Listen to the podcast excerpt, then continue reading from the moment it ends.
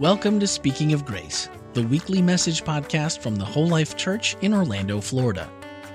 We're a multi-ethnic, multicultural, and multi-generational congregation committed to our mission of loving people into a lifelong friendship with God. We are committed to our vision of being a church without walls, fully engaged in serving the people of our community. Thank you for joining us as we continue Speaking of Grace.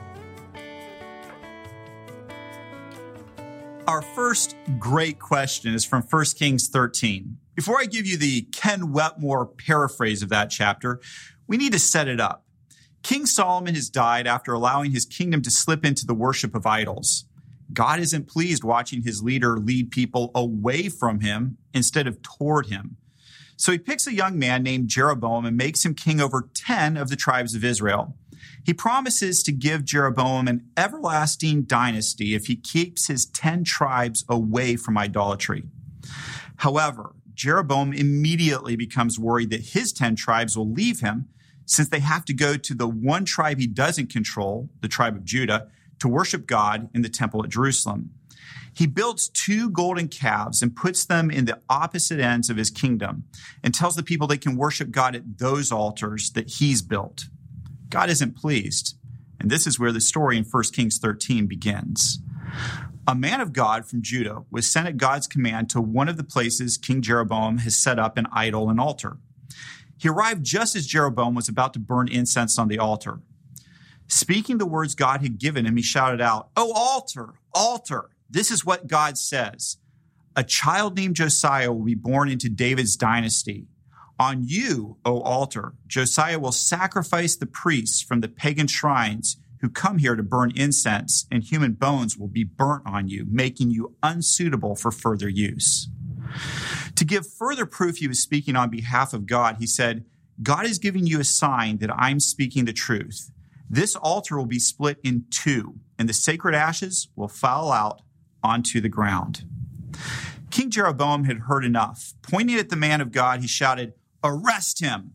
But instantly the king's arm was paralyzed and the altar split in two, spilling the sacred ashes on the ground, just as God had said would happen. The king screamed with fright to the man of God, "Please ask the Lord your God to fix my paralyzed arm."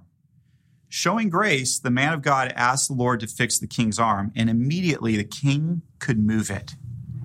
The king said to the man of God, "You need to come to my palace and eat with me, and I have a gift I want to give you."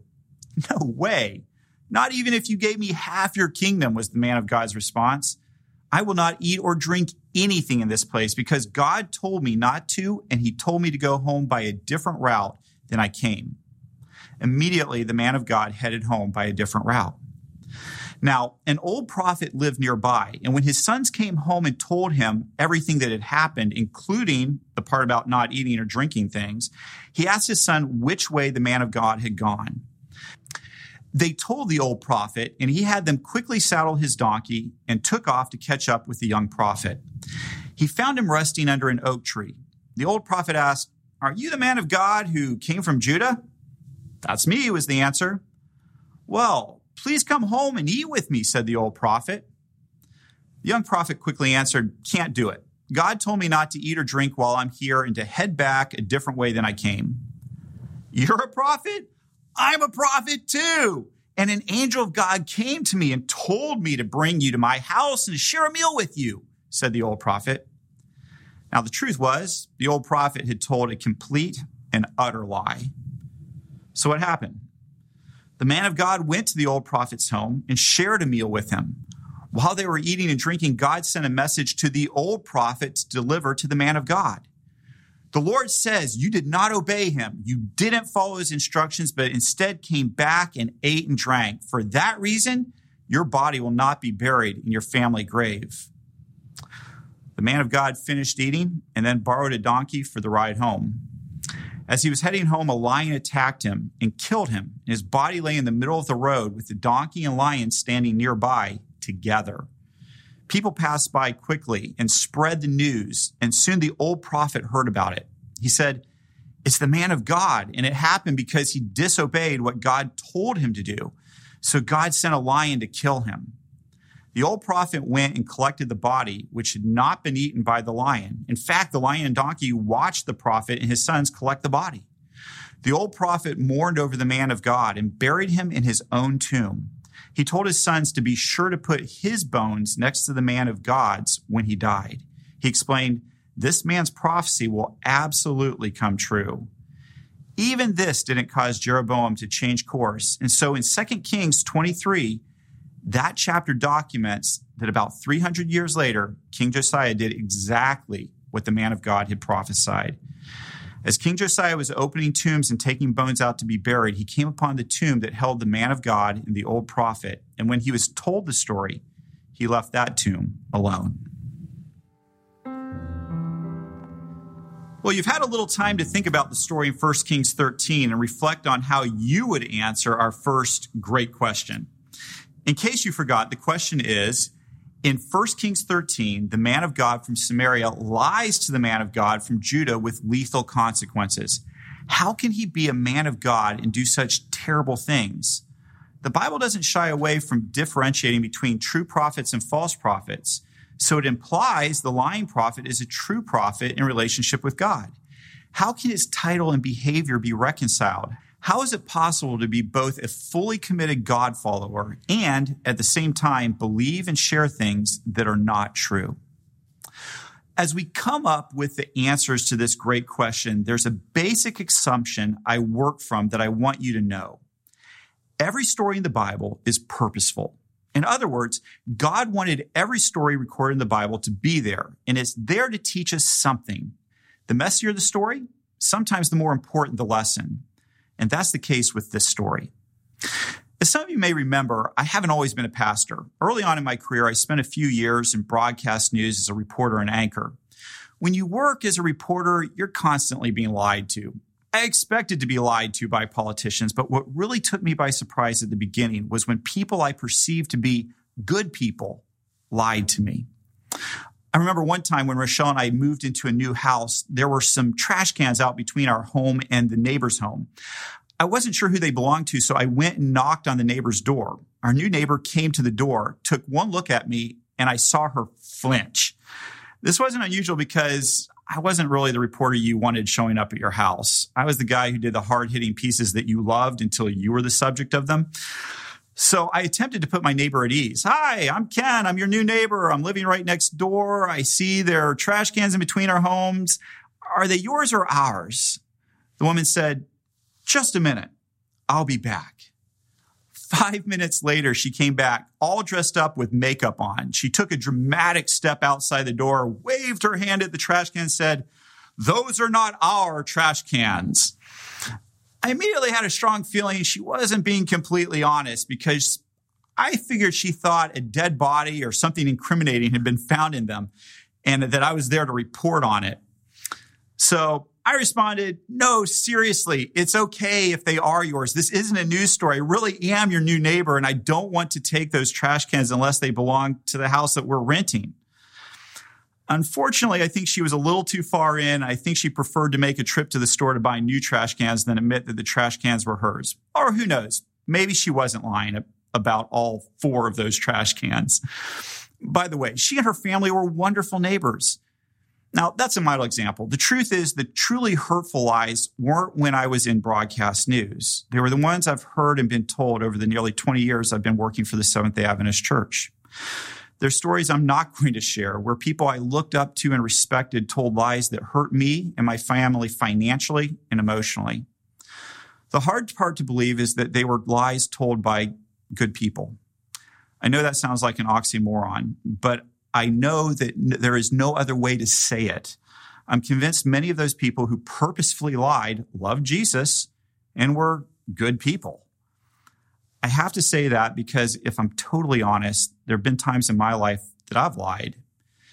And I want to believe that God's grace still has me, and I'm a good person who just made a bad decision. Here's my point. Good people, people who love Jesus, lie. And it's all throughout the Bible. Abraham lied about Sarah being his wife. Jacob lied to get Esau's birthright. Moses lied about who was bringing water out of the rock, if you look at that text carefully. David lied about cheating with Bathsheba and then murdered her husband. Peter lied about knowing Jesus. And the list goes on and on and on. This doesn't make it okay to lie. It doesn't make it okay at all if you're a Christian to lie. In all these cases, there were incredibly painful consequences. What it does tell us is that followers of Jesus make mistakes, and God's grace is big enough for that. And as his followers, we have to have grace as well. So let's talk specifically about the story in 1 Kings 13. It's important to understand a few things about this story. The only person called a man of God in this story is the young prophet. The Bible never refers to the old prophet with that designation. In fact, there are only about a baker's dozen of people who receive that biblical designation all throughout the Bible. They include Moses, Elijah, Elisha, David, and in the New Testament, Timothy.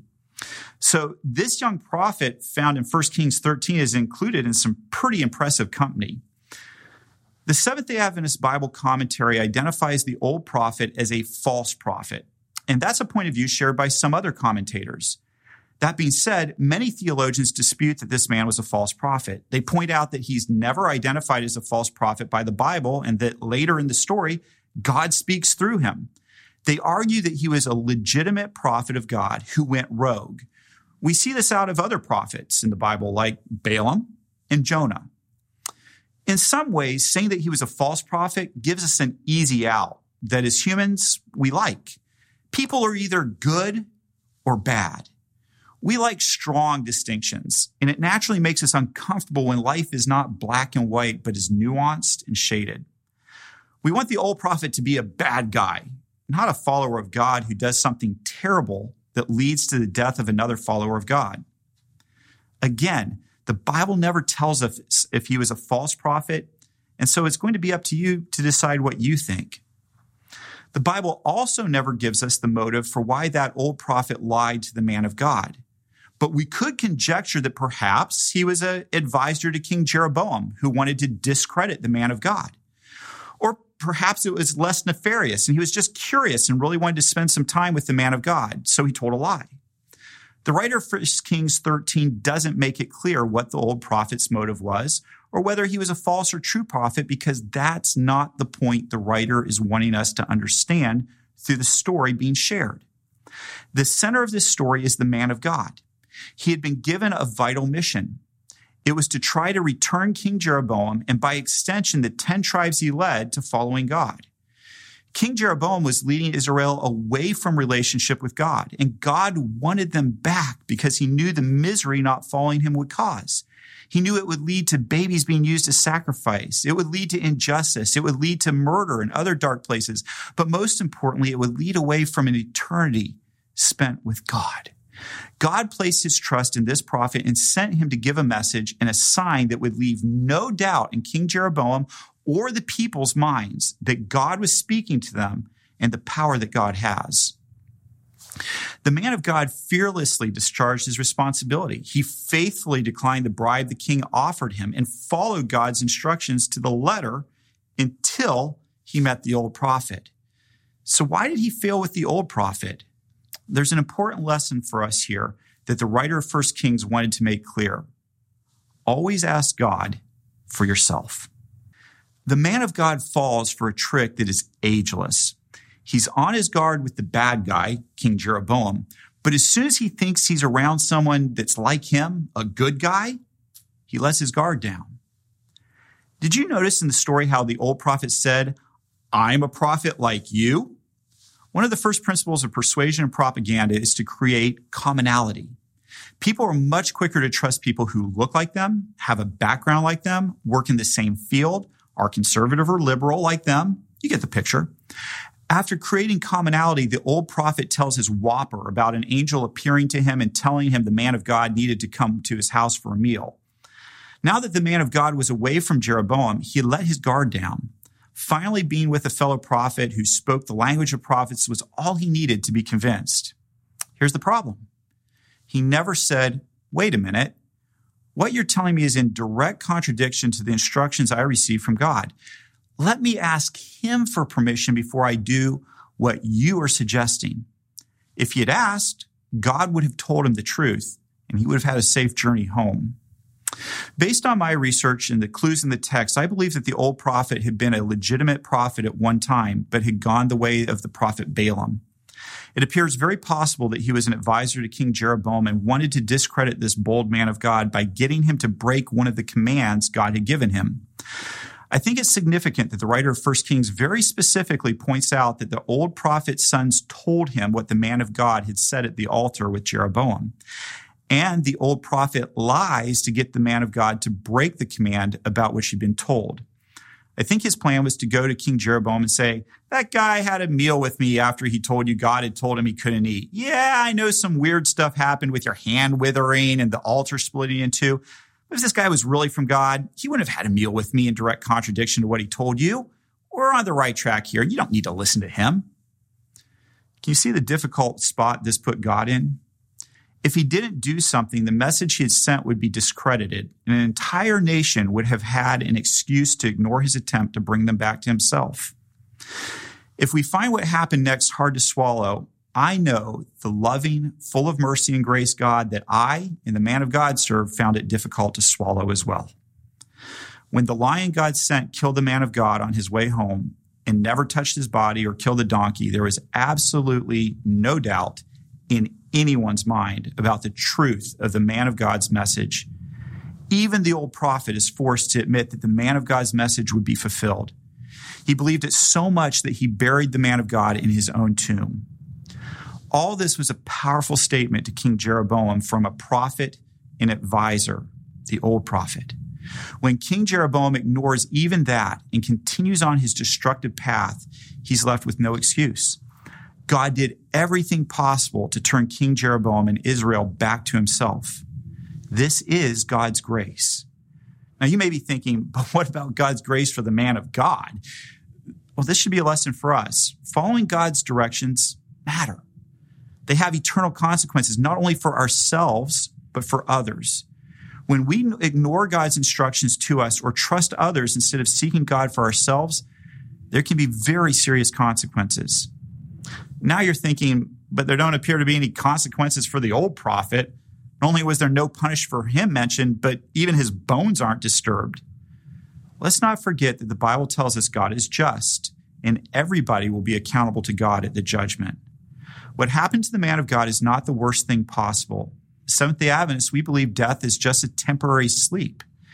Jesus said as much when he said not to fear those who can kill us, kill our body, but to have respect for God who has the power to completely extinguish our soul. I have no doubt the man of God will be in heaven. The fact that he's called a man of God points to that. As for the old prophet, I have a few more doubts, but it's not my job to judge him, especially when the only thing I know is one incident in his entire life. God has great mercy and grace for our mistakes, and while there can be consequences, God knows our hearts, and we can trust him when it comes to our eternity. God's greatest desire is that as many people as possible spend eternity with him. So, here are the two main lessons from this story, and I hope the answer to our first great question. Good people do bad things. Christian leaders make significant mistakes. That doesn't make it okay. It just means even good people are human and subject to all the frailties of human nature. Second, in the words of an old Russian proverb used famously by Ronald Reagan, trust but verify. We shouldn't become cynical and jaded, but we should take Jesus' advice and be as wise as serpents, but as harmless as doves. The easy thing is to trust those with whom we share commonality or that we admire. I'm not telling you not to trust anyone, and certainly not to not admire anyone. But I am telling you to check back in with God if they tell you to do something that's different from how God has been leading you. You can do that through prayer and Bible study. Jesus promises that all who truly seek will find, and we can trust Jesus and the Holy Spirit to guide us correctly. Family, may God bless you as you follow him. Thanks for the great question. All right, let me see here. All right, it is time for the Q&A with Pastor Ken, and you guys can still submit questions. You guys are 3 minutes ahead of the online audience, so they're still hearing that special music, so you can submit questions early. Just go to the church website on wholelife.church/live or go to Facebook and submit those questions now. I have a question of my own or just a clarification I'd like from Pastor Ken to start with. So Ken, can you tell us a little bit about Balaam? You mentioned him in your sermon, but some people may not know that story from the Old Testament. Can you kind of briefly catch us up on who Balaam is? Sure. Balaam is a prophet of God who was asked by a foreign king to curse the Israelites when they were going through their journey towards the promised land. And at first he said he couldn't do it, but then he tried to find a workaround to it. And there is a fairly well-known story about a donkey that starts talking that becomes a part of that story. But perhaps that's a sermon for another day. But that's the story of Balaam, a prophet of God, but kind of reluctant and unwilling.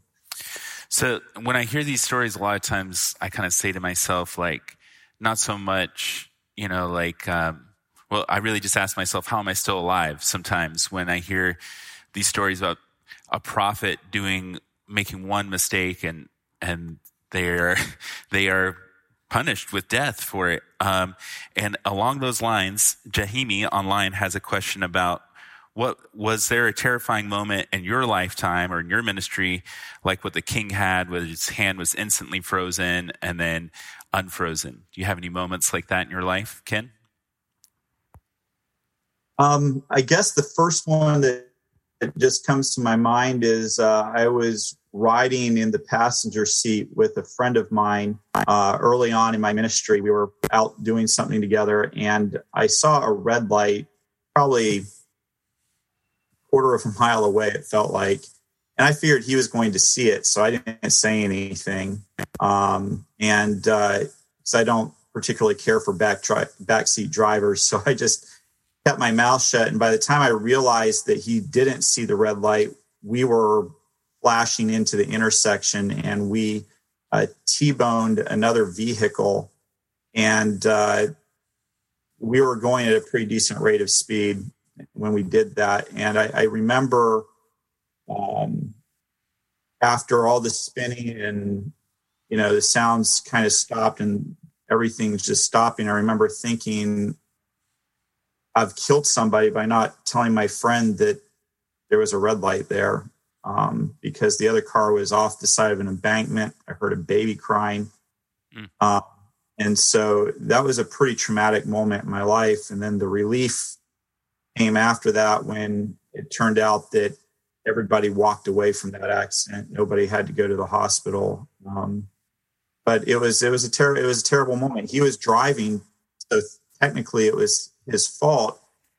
But I saw the problem and I didn't do anything about it, and that really stuck with me a little bit in life. Yeah, any car accident can be pretty traumatic. I know for sure from my own experience too.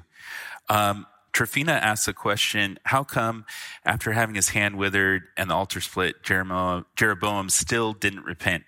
Wouldn't that have made the man of God's efforts for nothing? And this is a pretty wild story. And overall, it feels like a lot of like, what? Yeah, you know, that's such a great question. I think that maybe as a pastor, sometimes we can relate to this a little bit more maybe than everybody does. There's times as a pastor where I really wonder if my sermons have any point and whether they're really making a difference, because I don't see the change that I think ought to be happening on the timeline that I think it ought to be happening on. So I don't think it's pointless, because I think that the point is not the result. It's what God is asking you to do. And God had asked that man of God to do something, and he did what he was asked to almost, and so there are times where I think that we need to understand that God's grace and mercy, that God goes all out for people who are very unlikely to change, but God doesn't say, "Well, I know you're not going to change, so I'm not going to try." God gives us every opportunity. And that's what I think was happening with Jeroboam. And I will ask the last question. It's one of my questions as well, but why does God give us such weird rules like don't eat this or don't eat until you return, take a different road back, and then the consequences can be so harsh for those like very specific rules? You know, I think this one comes down to a lot like when my daughter was little and my son was little, I had asked them to do things that made zero sense to them. It was like, why do I need to do this? As an adult, as a grown-up, I could see the danger. I could see why I was asking. I had a reason for it. But from their viewpoint, from their perspective, they couldn't understand. And I think sometimes when we see some of the commands that God gives in the Bible, we're little children. We don't understand the bigger picture of what God is trying to accomplish. We don't understand everything to it. But what I become convinced of is that if God asked it, he's doing it the same way that I ask of my little kids to do something, that I'm asking it because I love them and I want their best good.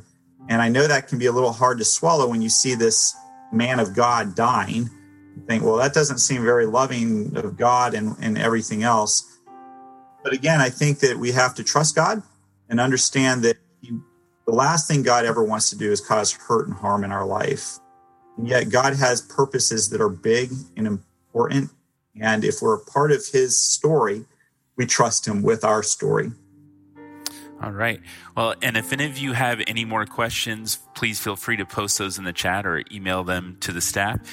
We are continuing the series of great questions, and I have this envelope. I haven't opened it yet with next week's great question, which Ken will be answering, talking about in the next sermon. Awesome. Here we go. All right. Great question number 2. It seems like our world and even Christian organizations give rewards on a merit-based system. What someone can or cannot accomplish. How can we, as Christians, and especially those of us who work in various organizations, offer the grace God has given us to others? So how can we still offer grace and a merit-based system? That's an interesting question. I have some thoughts on that myself, but we'll hear about that next week. Great question. I'll call you up and get your thoughts on that, Stanley. All right. Awesome. So thank you so much, Ken. And if you have any other questions, we'll be answering them in the podcast, which is called This is Whole Life, and it's available everywhere that podcasts can be heard. Thanks. Hey there, family. I wish I could be with you in person, but I am glad for technology that allows me to be there with you. I hope that you know that you are loved. I love you. Your family at Whole Life loves you. Let's bow our heads for prayer. Heavenly Father, we thank you for stories of the Bible that don't make sense, that cause us to look a little deeper and try a little harder to know who you are. Help us to always give grace. Help us to also be wise. Help us to always check in with you and check that to see what you're asking us to do rather than just going on the belief that somebody is a good person so we can trust them. Thank you for your love, your grace, and your mercy. We pray these things in your name. Amen. All right, church family, love you. Have a great week. Hi, this is Randy McGray, podcast producer and host here at Whole Life Church. Loving people into a lifelong friendship with God is our mission at the Whole Life Church, and our podcasts, Speaking of Grace, and its companion, 15 with Andy, Randy, and Jeff, are designed to help facilitate conversations that help us grow together in that pursuit. Now that you've heard the message for this week, don't forget to check out the Whole Life takeaways for this message. Swipe up in today's show notes and join the conversation. Speaking of conversations, each Wednesday morning we take a closer look at the week's message. That's right, the one you just listened to. We discuss practical ways to apply spiritual lessons and ask honest questions about the issues we face as Christians, all focused through the lens of grace. Your voice is a welcomed addition to that conversation. We encourage your thoughts and your questions by sending a voicemail or text to 407-965-1607 or send an email to podcast@wholelife.church. You can find everything podcast related on our website, wholelife.church/podcast. And plan on spending every Tuesday evening and Wednesday morning with us as we bring you the Whole Life Church inspiration you love straight into your headphones. Thanks for listening. and have a great week.